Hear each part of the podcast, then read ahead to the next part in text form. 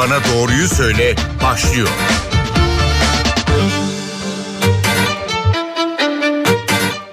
NTV Radyo'dan merhaba ben Aynur Altunkaş. Yeni bir Doktor Bana Doğruyu Söyle programında birlikteyiz. Pandemide özellikle delta varyantı ve aşılar konusunda aklımızda çok fazla soru var. Bugün bu soruları enfeksiyon hastalıkları uzmanı Profesör Doktor Bülent Ertuğrul'a soracağız. Sayın Ertuğrul hoş geldiniz programımıza. Hoş bulduk iyi yayınlar. Önce bu yeni tabloya bakalım. Vaka sayıları 20'nin 20 e, binin altına düştü ama bu düşüş çok değil. Diğer yandan can kayıpları 200'ün altına düşmüyor. Bu tabloyu nasıl okuyorsunuz Sayın Ertuğrul? Şimdi burada bir e, korelasyon bozukluğu var. Yani aslında 200'ün üzerindeki can kaybıyla bu olgu sayısının tam uyuşmadığını söyleyebilirim. E, olgu sayısının e, daha yüksek olması gerekiyor. Beklentilerimiz o yönde e, ama o şekilde değil. Tabii bunun e, bir takım e, nedenleri olabilir. E, birincisi biz yeterince test yapmıyor olabiliriz ki öyle zaten. E, ikincisi yeterli filyasyon çalışması yapmıyoruz. Yani her e, saptanan olgunun e, kökenini araştırmaya yönelik test stratejimiz e, yok. E, bunu söyleyebilirim. E, bir de e, hani o yatan hastalarda, yoğun bakımda yatan hastalarda özellikle belki de PCR testleri daha sonrasında COVID olarak değerlendirilip e, ondan sonra e, olgular teker teker alınıyor olabilir. E, o anlamda tam bir e, uyum içerisinde olmadığını söyleyebilirim. Yani e, şu anda ağır hasta olarak hastanelerde yatmakta olan e, kişilerin önceki virüsün önceki seyrine göre e, daha ağır geçirdiğini söyleyebilir miyiz peki bu kez hastalığı? Evet. Tam olarak onu söyleyemiyoruz. Yani delta varyantı açısından da bunu söyleyemiyoruz. E, klinik tablo anlamında e, geçmişte karşılaştığımız COVID-19 olgularından çok farklı olduğunu söyleyemem. Hı hı. E, yani aynı klinik tablo aynı şekilde ağırlaşıyor. E, beklenen e, semptomlar ortaya çıkıyor. Beklenen yakınmalar ortaya çıkıyor. E, bu nedenle de hani tablonun daha ağır olduğunu e, söyleyemem. E, bir de e, delta varyantının e, mortalite oranı dediğimiz hani o ölüm oranlarında bir artışa yol açtığına ilişkin elimizde de net bir veri yok şu anda. Hı hı. E, o nedenle de hani bunun e, delta varyantına veya şu anki herhangi bir virüse bağlı bir artış e, olmasına öngörmüyorum. Peki şimdi hani başta da aşılar konusunda da aklımızda çok fazla soru var dedik ya. E, aşı tedirginleriyle başlayalım isterim. Aşı tedirginlerini ikna edemezsek bir dördüncü dalgadan söz ediliyor. E, bu görüşe katılır mısınız ve eğer öyleyse bu dördüncü dalgayı örneğin sonbaharda görür müyüz? E, şu anda bence dördüncü dalganın içindeyiz zaten veya dördüncü pik diyebiliriz buna. Onun içindeyiz ve e, her ne kadar olgu sayıları böyle e, paralel bir düz seyir izliyor olsa da e, bana göre e, aslında daha yüksek bir olgu sayısı var ve e, aşısızların salgınını yaşıyoruz diyebiliriz şu anda. E, çünkü baktığımız zaman da e, örneğin Türkiye haritasında aşı oranlarının düşük olduğu bölgelerle hasta sayısının ve 100 binde hasta oranının yüksek olduğu yerlerin aşağı yukarı örtüştüğünü görüyoruz. Ee, ya bu anlamda da o aşı tedirginliği yaşanan yerlerdeki hasta sayısı daha yüksek ee, ve biz bence aşısızların e, sebep olduğu bir dördüncü pikin içerisindeyiz diyebiliriz. Peki sizin biz sahadaki gözlemlerinizden de çok şey öğreniyoruz. E, aşı tedirginleri konusunda bir gözleminiz varsa bizimle paylaşır mısınız? Örneğin hangi konularda aşı olmayı reddediyor olabilirler? Bu o kadar değişik ki e, birincisi yan etkilerinden korkma ama bu yan etkiler çok değişik. Yani e, işte kısır yapmasından tutun da kalbe zarar vermesine e, onun dışında organlara zarar vermesine, beyne zarar vermesine, alerjik reaksiyonlar nedeniyle e, sıkıntıya düşmeye kadar e, devam eden bir tıbbi gerekçeler var. E, şimdi bunları bir köşeye koyalım. E, onları ikna edebiliyorsunuz. E, çünkü diyorsunuz ki ya biz gözümüzün önünde size aşı yapacağız. Korkmayın. Herhangi bir aşıda oluşan yan etkiden daha fazla olmayacak. Alerjik bir reaksiyonunuz varsa bile biz sizi gözlem altında tuttuğumuz sürece e, bir şey gelişmezse ondan sonra zaten gelişmeyecektir. Çünkü bunları bu şekilde ikna edebiliyoruz. Ama bir de onun dışında e, tamamıyla e, nasıl söyleyelim boş inançlara dayalı, hurafelere dayalı e, bir takım e, yapmama e, gerekçeleri var. Hı hı. E, işte ne bileyim e, bunun uluslararası bir komplo olduğu, e, bizlere çip takıldığı, ondan sonra bir süre sonra e, bunların e, aşıyı yapan insanların kontrol altına alınacağı ki bunlara yapacak hiçbir şey yok. Hı hı. Onlara tek önereceğimiz şey en kısa sürede bir psikiyatriste başvurmaları. Peki yine sizin gözleminizi e, merak ediyoruz. E, çünkü siz e, hastalarla da e, bir aradasınız, sahadasınız. Şu anda yoğun bakımda ağır hasta olarak tedavi görenlerin arasında aşısızların oranı yüksek mi? Benim bugüne kadar şu anda da takip ettiğim hastaların tümü aşısız. Hı hı. Bunu net olarak söyleyebilirim. Yoğun bakımda da takip ettiğimiz hastalar ne yazık ki aşısız. Ee, sahadan gelen verilerde %95 gibi bir oran söyleniyor. Yani %90-95 üzerinde aşısızlar olduğu söyleniyor ama benim hastanemde şu anda benim takip ettiğim geçen geçtiğimiz hafta içerisinde de takip ettiğim hastaların hepsi aşısızdı. Yoğun bakımdaki hastalarımız da aşısızdı. Eğer aşısızlar ikna edilemezse e, Delta'dan sonra yeni varyantlar da görebilir miyiz ne dersiniz Sayın Ertuğrul? Bu olanaklı ama bunun dışında şöyle bir sorunla da karşı karşıyayız. Yani sadece bizim ülkemizde veya Avrupa'da Amerika'daki aşısızlar nedeniyle değil dünyadaki asimetrik aşılama e, politikası nedeniyle de yeni varyantlarla karşılaşabiliriz. Çünkü şimdi baktığımız zaman dünyada hala aşıya ulaşamamış ülkelerin bölgelerin olduğunu biliyoruz. Evet. Ee, ve salgın orada da devam ediyor. Büyük bir hızla devam ediyor. Şimdi böyle bir durumda o bölgeden kaynaklanmış bir varyantın bize ulaşması her zaman olası. Yani evet aşısızlar nedeniyle bir varyant ortaya çıkma riski var. Çünkü hastalık yayıldıkça, virüs çoğalabilme olanağını buldukça yeni varyantlarla beraber e, devam ediyor. Ama aşının hiç ulaşamadığı yerdeki salgınlar nedeniyle de e, bir risk altındayız. E, bu nedenle bunun için dünyada bir politik değişikliğe gereksinimimiz var. Aşı konusunda e, aşıların o bölgelere de ulaşımının sağlanması e, hatta bu olanaklıysa e, ücretsiz bir biçimde belki patent hakkının ortadan kaldırılarak e, bir global politik olarak yürütülmesi gerekir. Hı hı. Şimdi bir son dakika haberi de paylaşalım okullarla ilgili. Milli Eğitim Bakanı Mahmut Özersel bölgesi Kastamonu, Sinop ve Bartın'da okulların 6 Eylül'de açılabilmesi için hazırlıkların tamamlandığı açıklamasını yaptı az önce. Ee, okullar için mevcut tedbirler sizce yeterli mi Sayın Ertuğrul? Okulları açmak e, dan da öte açık tutmak için ne yapabiliriz? Şimdi e, biz Türk Klinik Mikrobiyoloji ve Enfeksiyon Hastalıkları Derneği olarak bugün ya da en geç yarın bununla ilgili bilimsel görüşümüzü içeren bir e, metin yayınlayacağız kendi e, internet sitemizde zaten.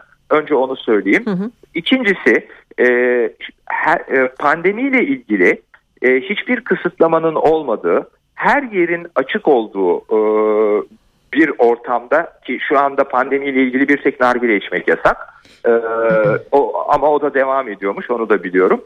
Ee, şimdi e, oturup okulların açılıp açılmayacağını tartışmak bana anlamsız geliyor.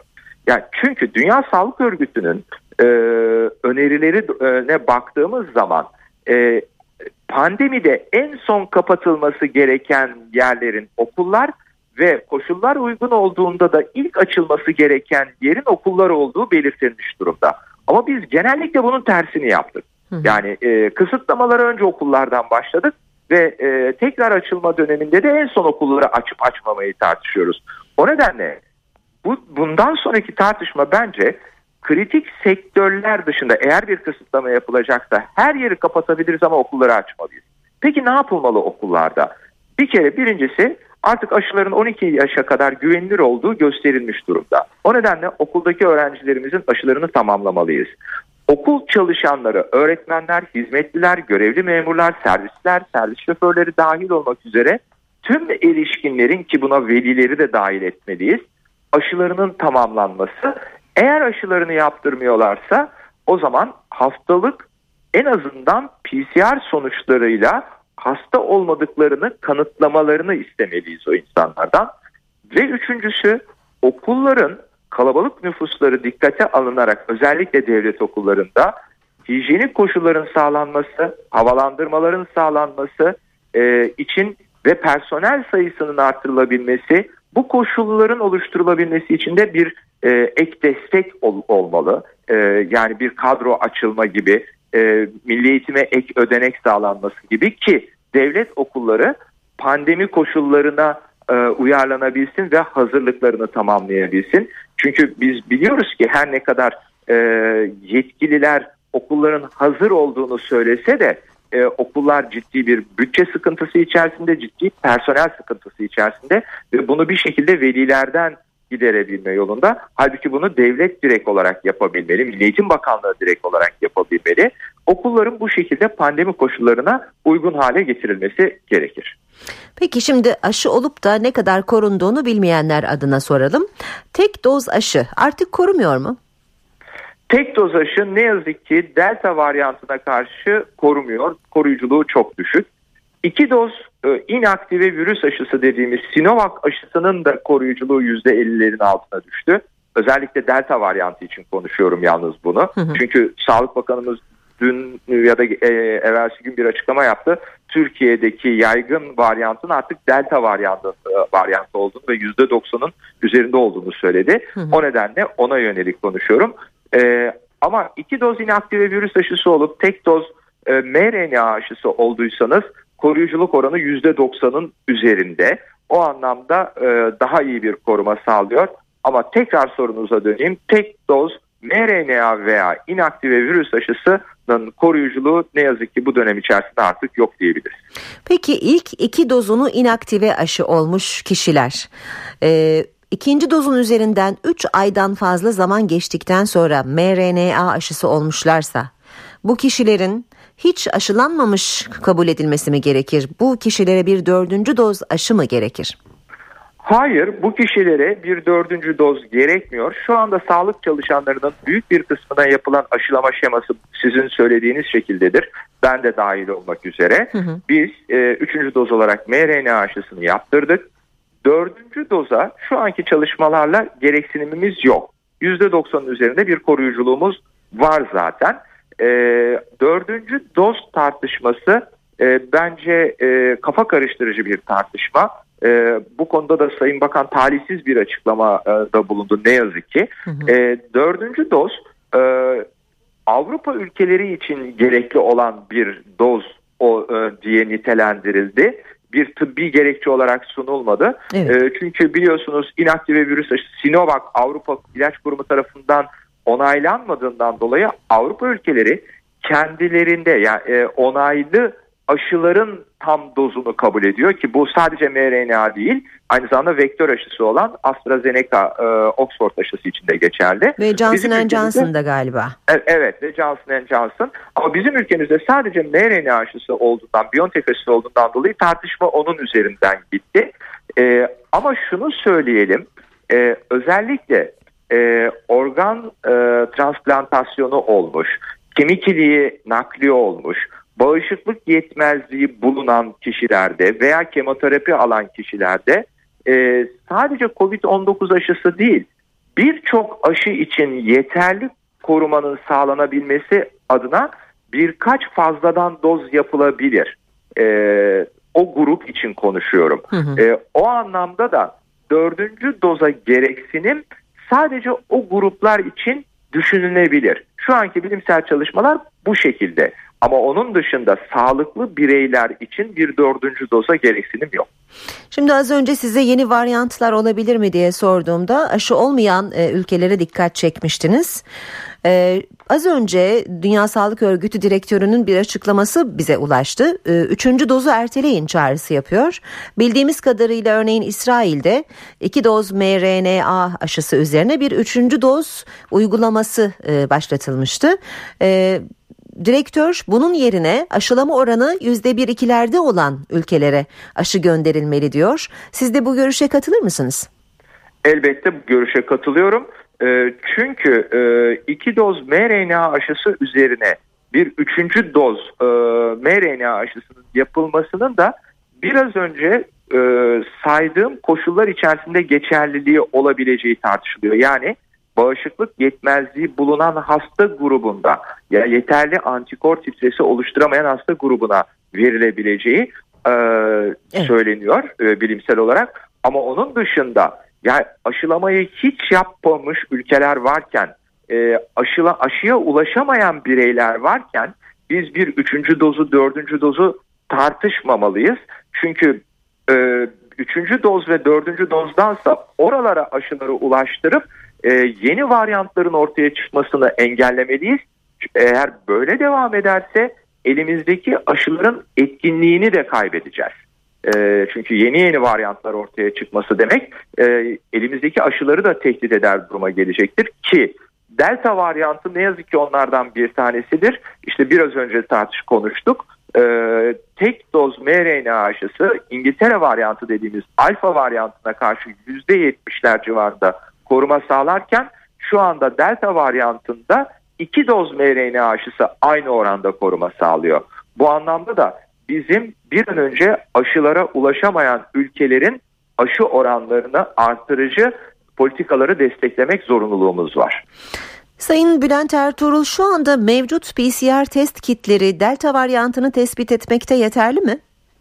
E, rutin kullanımdaki testler e, örneğin e, işte özel hastanelerdeki veya bir takım e, özel laboratuvarlardaki değil ama devlet hastaneleri veya devletin yani Sağlık Bakanlığı'nın yaptığı testlerde evet yeterli.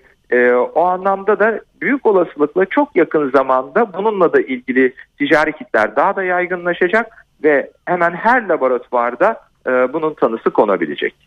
Peki e, süremizin sonuna geldik. Son olarak da kendi gözlemlerimizden yola çıkarak şunu sorayım. E, son dönemde bir nezle e, salgını görüyoruz. E, çocuklarla başlayan, büyüklere de bulaşan, hafif seyreden, e, asla bir grip gibi belirtisi olmayan bildiğimiz e, nezle bu. E, kendisinde böyle belirtiler e, olan bir kişi koronavirüsten şüphelenmeli mi yoksa bu nezledir deyip geçmeli mi ne dersiniz? E, şüphelenmeli özellikle eğer aşısı var ise aşıları olan kişilerde bu şüphe olmalı ama diğer bireylerde de şüphelenmeli. Bununla ilgili de Dünya Sağlık Örgütü'nün bir açıklaması var. O da yanlış anlaşılan açıklamalardan bir tanesiydi. Sonra PCR testlerinin güvenilirliği tartışılmaya başlandı. Dünya Sağlık Örgütü şunu belirtti. Pandemi koşullarında elbette ön planda COVID-19'u düşüneceğiz ama diğer solunum yolu virüslerini de lütfen unutmayalım. Bu nedenle bir tanı e, e, testi kullanacaksanız gerekirse çoklu PCR dediğimiz multiplex PCR'la e, diğer solunum yolları virüslerini içeren tanı kitlerini kullanmanızı öneririz şeklinde bir açıklamada bulunmuştu. E, o anlamda ben de bu öneriyi destekliyorum. Yani evet e, şu anda bir pandemi koşulu içerisindeyiz. Pandemiyi yaşıyoruz. O nedenle e, birincil olarak COVID-19'u elbette düşüneceğiz. Ama diğer solunum yolu virüslerini de atlamamak için gerekirse onlara yönelik de tanılarımızı, e, tanı testlerimizi kullanacağız. O zaman böyle belirtiler gösteriyorsak muhakkak bir uzmana görüneceğiz ve e, şüpheler, şüphelerimizi paylaşacağız. Gerekirse de test yapma konusunda ısrarcı olacağız öyle mi? Aynen dediğinize katılıyorum. Gerekirse zaten bir infeksiyon hastalıkları ve klinik mikrobiyoloji uzmanına gittiğinizde büyük olasılıkla sizden bu şekilde testi isteyecektir. Peki Sayın Bülent Ertuğrul teşekkür ederiz. Kıymetli vaktinizi bize ayırdığınız için ve yayınımıza ben konuk olduğunuz için. Ben de teşekkür ederim. İyi çalışmalar, iyi yayınlar. Enfeksiyon hastalıkları ve klinik mikrobiyoloji uzmanı Profesör Doktor Bülent Ertuğrul bugün doktor bana doğruyu söyledi. Konuğumuzdu. Ben Aynur Altunkaş. Yeniden buluşmak üzere. Hoşçakalın.